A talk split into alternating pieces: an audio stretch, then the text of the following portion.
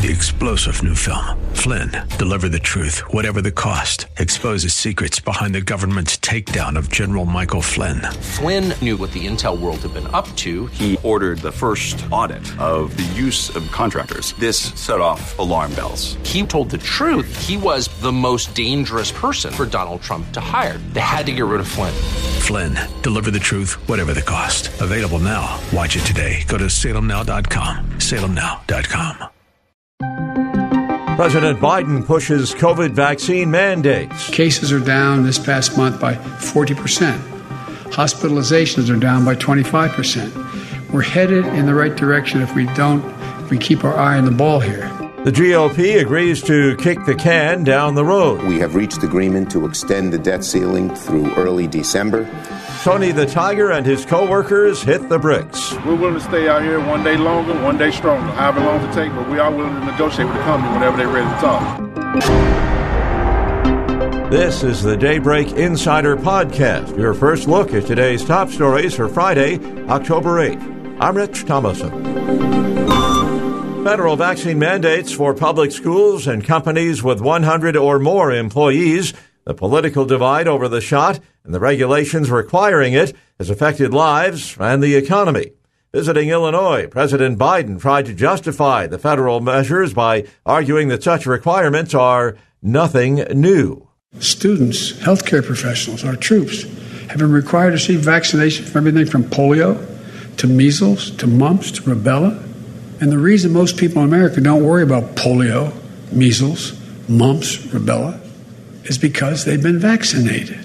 Those mandates have forced many employees to either get vaccinated or lose their jobs, and some choose to resign.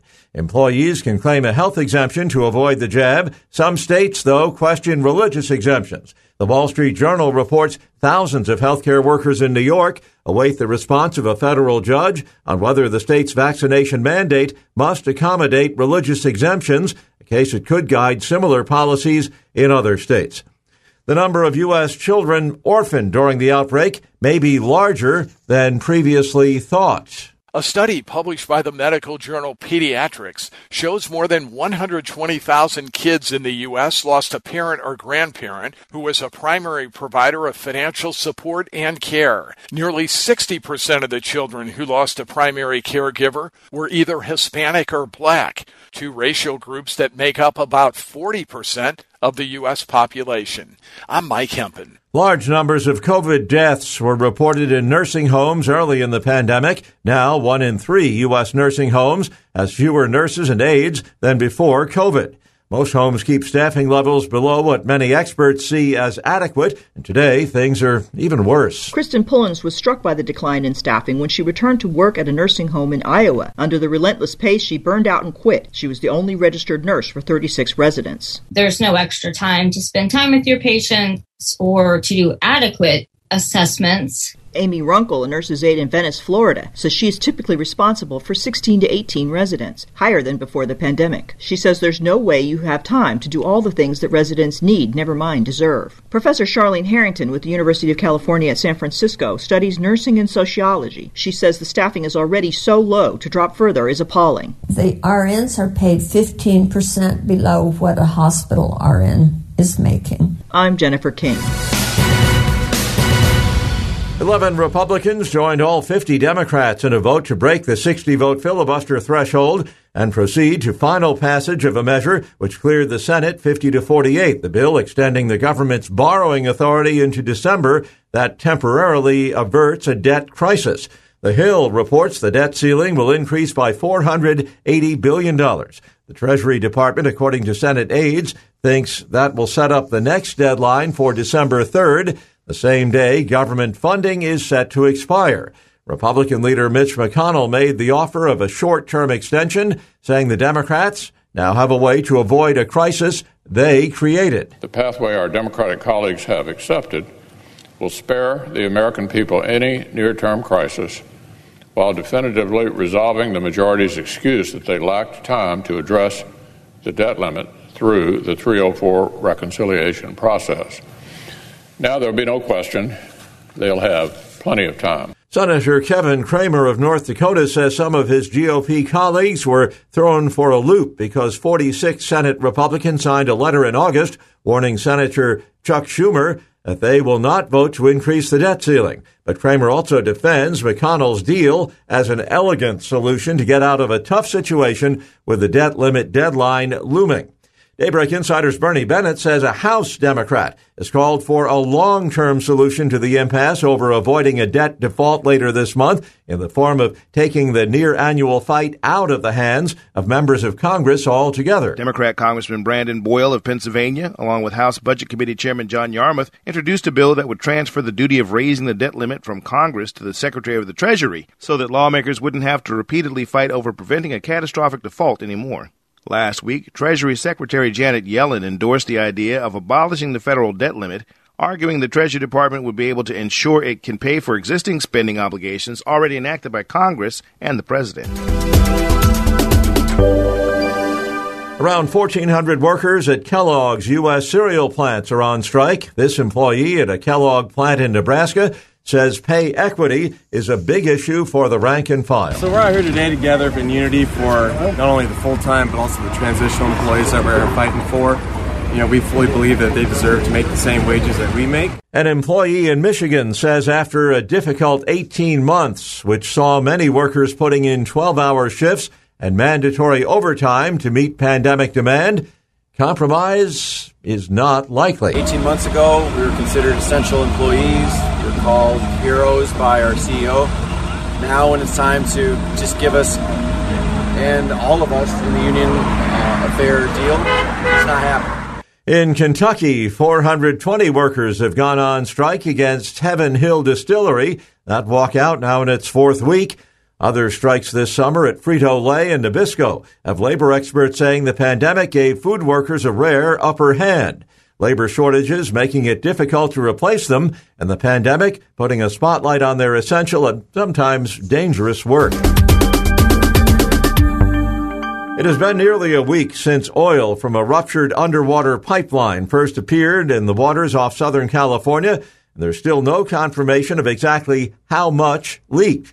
California Fish and Wildlife Patrol Lieutenant Christian Corbo says reports of oil are coming in from communities far south like Oceanside. We have a hotshot team heading out to the Oceanside Pier for reports of a couple tar balls that have landed and in, in preparation of potential impacts to that area, we are deploying uh, sensitive site strategies at the Agua Hedionda sensitive site, which also has the desalination plant. U.S. Coast Guard Port Commander Captain Rebecca Orr says work is underway to get a better estimate of exactly how much oil leaked. We have five agencies, federal and state, that looked at uh, numbers and independently verified that the minimum amount of oil released in the environment is 588 barrels. That number could go up. Orr says the containment and cleanup effort is a large scale operation. We have over 800 personnel assigned to this effort, uh, assigned with our unified command that are working on the water and onshore from Huntington Beach down to Oceanside today to find and remove oil to protect human safety, protect the environment, and protect our wildlife. California Assemblywoman Cottie Petrie Norris, who represents communities affected by the oil spill, says she's eager to hear from investigators but understands why they have been slow to share details. When we're not getting information, it makes folks at home think that there's some kind of, you know, cover up going on or there's something nefarious. And there is not. The reason that the folks that you hear from here are so tight lipped is because we want to ensure that we don't jeopardize that investigation in any way, shape, or form. Daybreak Insider's Bob Agnew says Gold Star families could finally get the recognition they deserve. Gold Star spouse Jane Horton says a memorial for the global war on terror is long overdue. We have been fighting pretty hard as Gold Star families to ensure that our loved ones are being honored in the proper way that they should. Gold Star families have a strong ally in Iowa Senator Joni Ernst. She says there's no reason to oppose her bipartisan bill. It's 100% privately funded its rightful place is on the National Mall.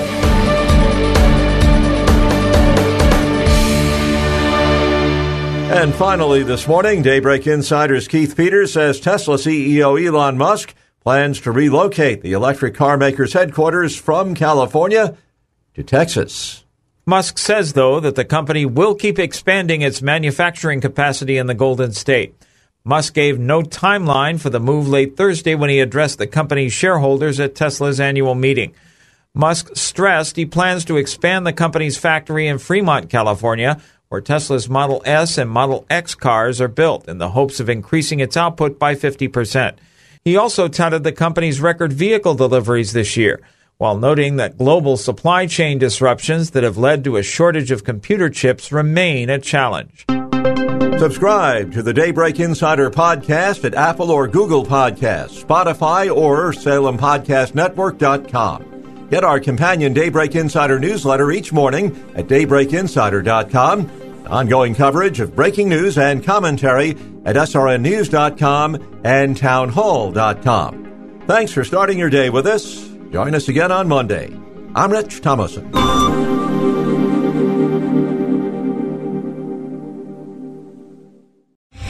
Three star general Michael J. Flynn, head of the Pentagon Intelligence Agency, knew all the government's dirty secrets. He was one of the most respected generals in the military. Flynn knew what the intel world had been up to, he understood its funding. He ordered the first audit of the use of contractors. This set off alarm bells. The explosive new documentary, Flynn, Deliver the Truth, Whatever the Cost, and covers the facts behind this scandal. Flynn told the truth. He was the most dangerous person for Donald Trump to hire. I find out the worst enemy that I'm going to face in my life is right here in America. They took my assessment and they wanted me to change it. And I was like, I'm not changing it. They had to get rid of Flynn with in depth interviews, archival footage, and never before seen personal records of the man behind the headlines. I just felt like I was drowning. Flynn, deliver the truth, whatever the cost. Available now. Watch it today. Go to salemnow.com. Salemnow.com.